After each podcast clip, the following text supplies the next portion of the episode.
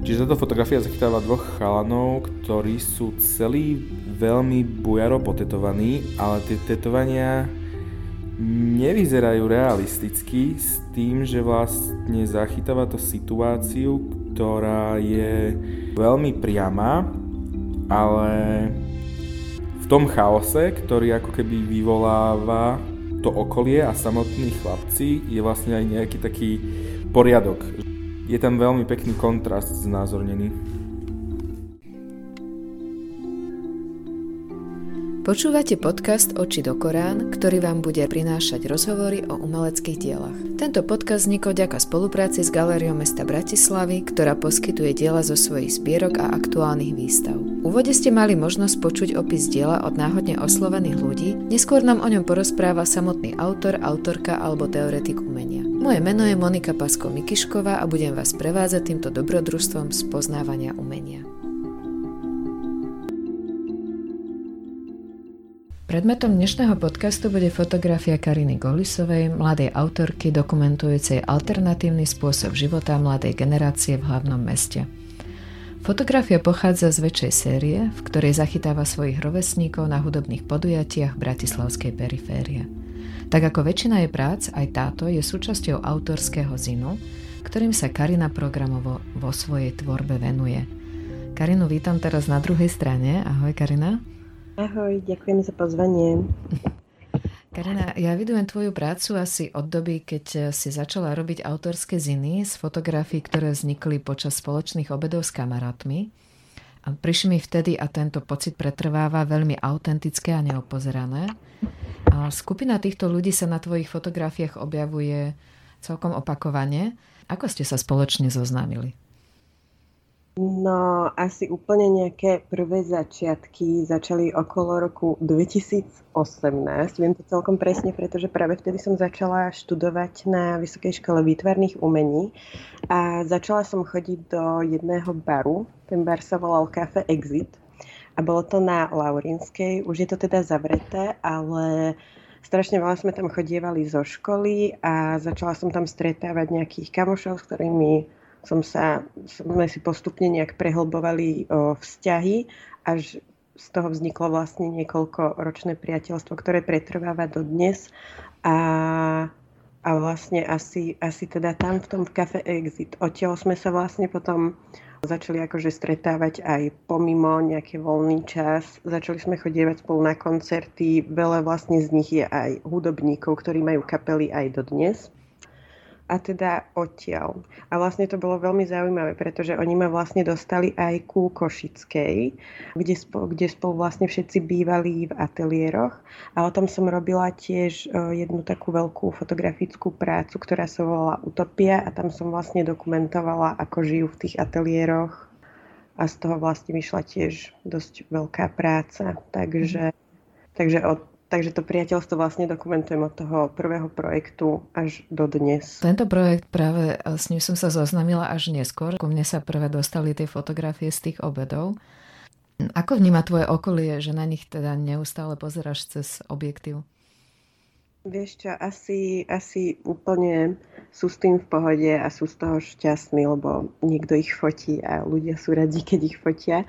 Skôr som sa stretla asi s tým, že ja som nebola spokojná, že ich stále fotím a ja som o sebe tak veľa pochybovala, že či to je správne, že či to už není too much a tak.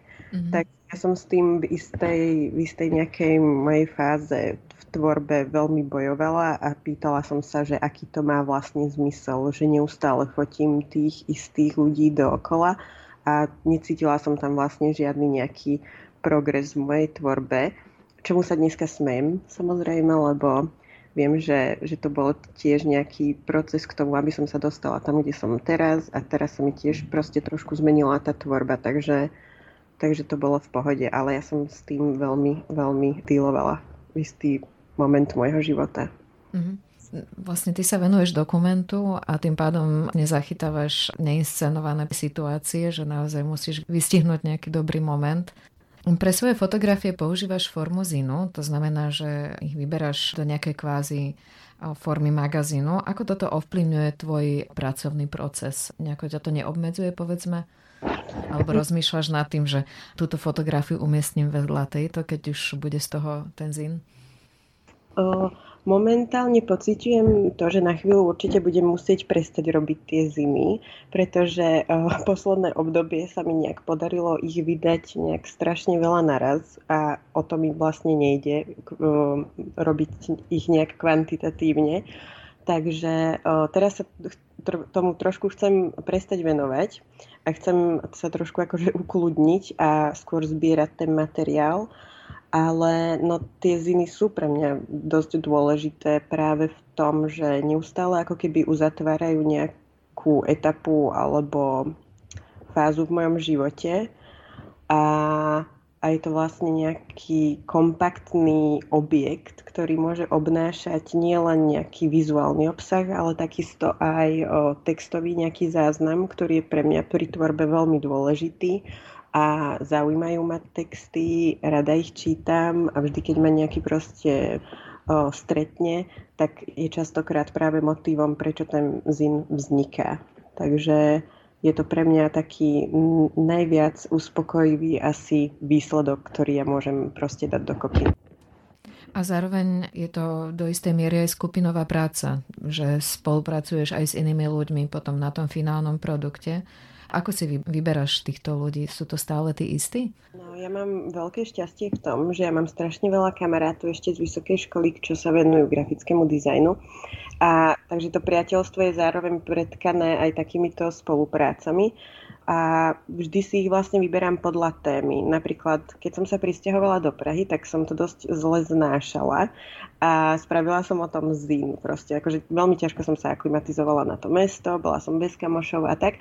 A práve vtedy som spolupracovala s, s jedným mojim kamarátom, grafickým dizajnerom, ktorý ktorý sa práve vtedy tiež presťahoval do Prahy, tiež zažíval podobné situácie, takže to strašne rada tak prepájam ako keby s tými životnými situáciami a zároveň rozumieš, ako to asi myslím, že uh že, že sa to snažím vlastne vždy nejak prepojiť s tým človekom. Že veľmi to závisí vlastne od toho vzťahu, ktorý spolu máme. Napríklad mám jednu kamarátku, ktorá je taká zase mega citlivá a tak, tak s ňou som napríklad pracovala na zine o svojej rodine, čo je tiež dosť pre mňa neobvyklá téma, ale spolupracovala som práve s ňou, pretože som vedela, že to dokáže vlastne dotiahnuť zase do nejakých iných rovín.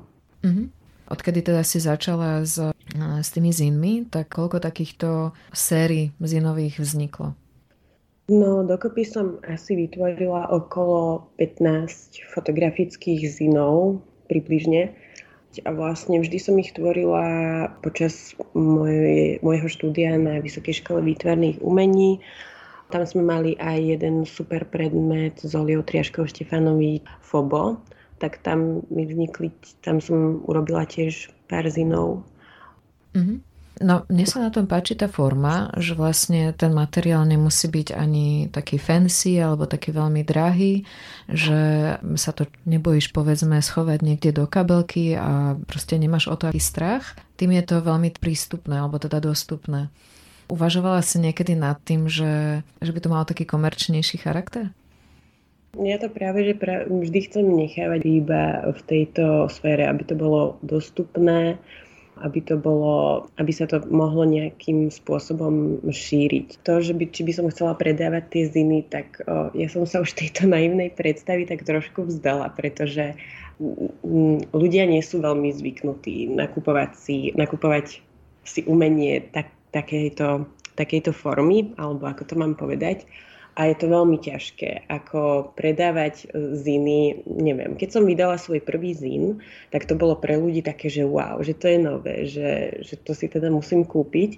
A predala som ich hneď akože na prvú šupu nejakých 40 kusov a potom, keď som už vytvárala vlastne tie ďalšie, tak to išlo vlastne stále ťažšie a ťažšie. Ľudia si na to už nejak ako istým spôsobom aj nejak zvykli, že to tu je, že to tu aj bude a tým pádom nemajú takú potrebu to kupovať.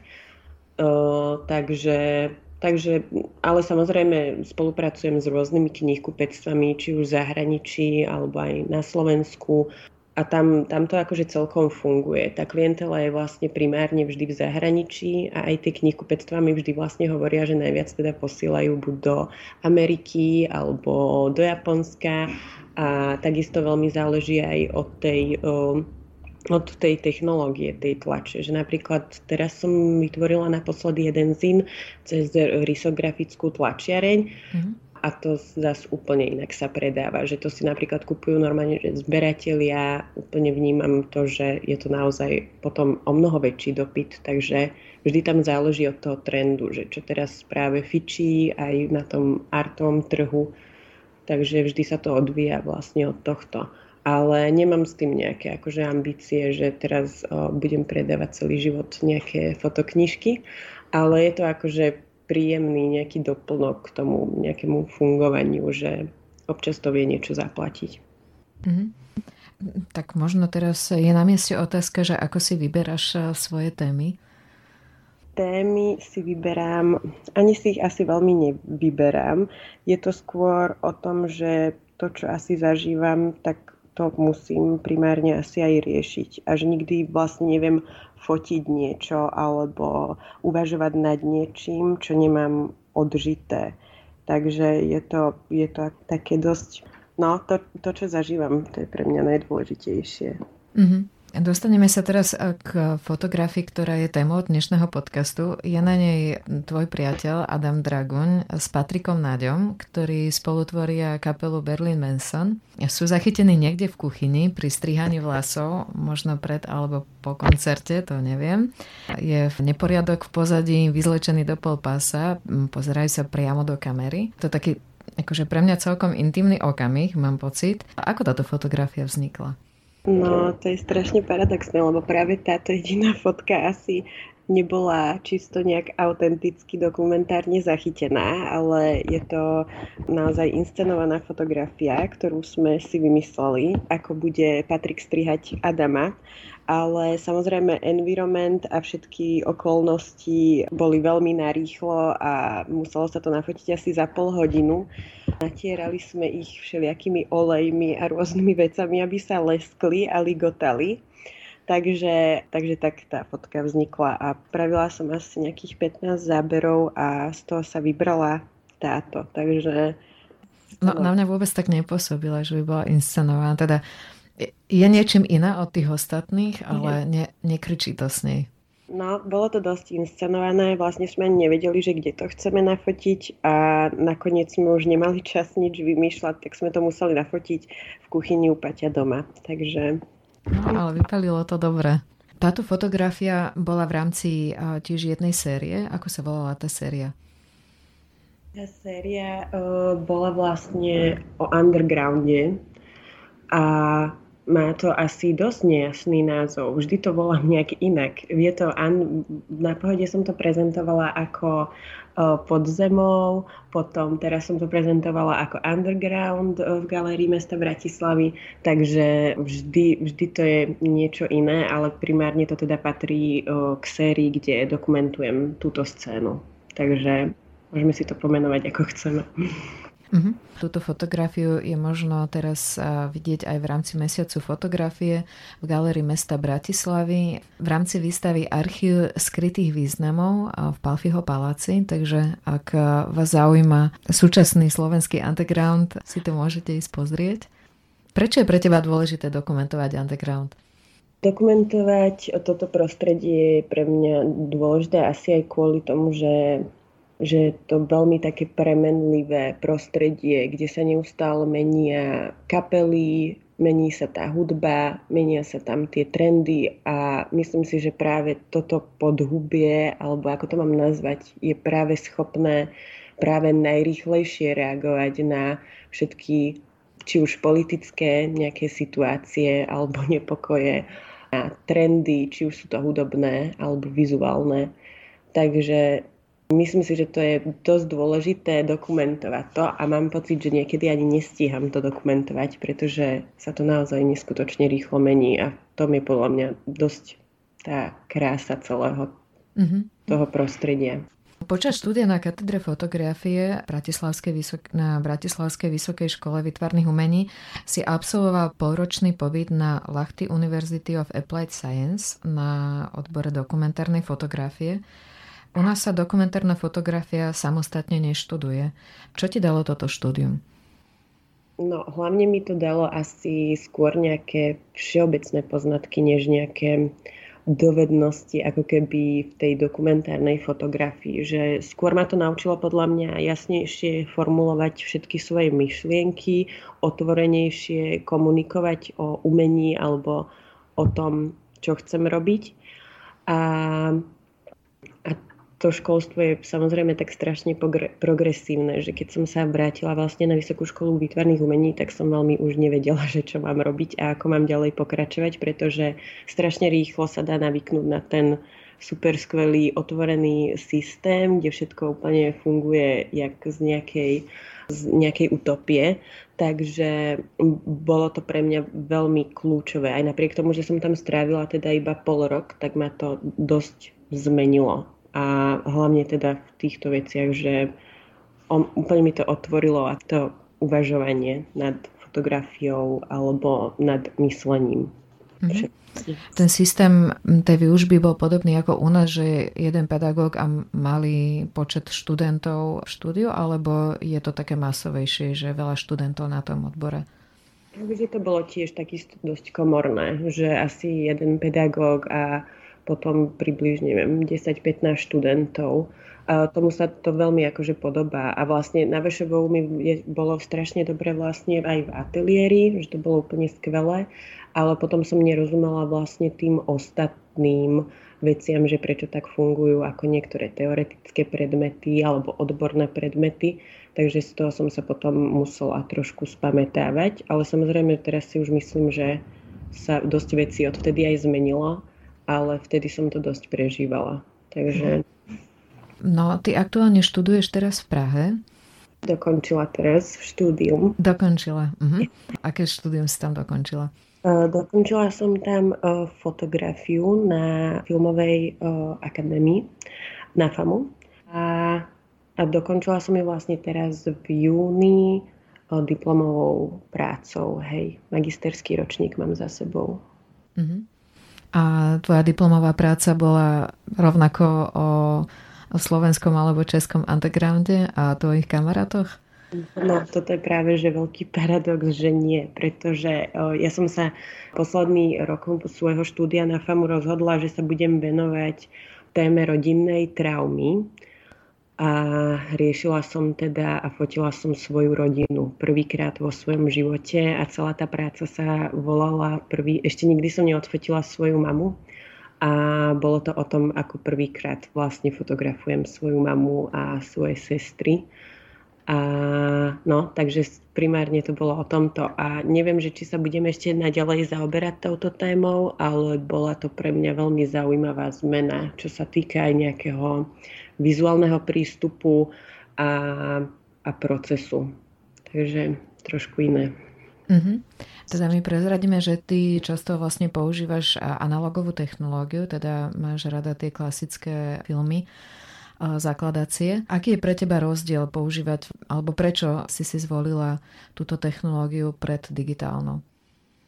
No, fotím, teraz som začala dosť fotiť aj na digitál, lebo ma to začalo zaujímať, že aké veci sa s tým dajú uh, robiť, ale primárne teda všetko fotím na ten analóg a je to z jednoduchého dôvodu, že mám strašne rada tú hĺbku tej fotografie. Je to úplne niečo, niečo iné a samozrejme ma baví aj ten proces. Niektoré z uh, filmy si vyvolávam sama, keď fotím na čierno-bielo a, a je to pre mňa fakt nádherný proces.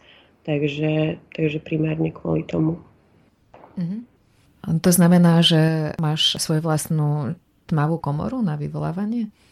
Nemám, ale vždy si ju viem spraviť doma v kúpeľni.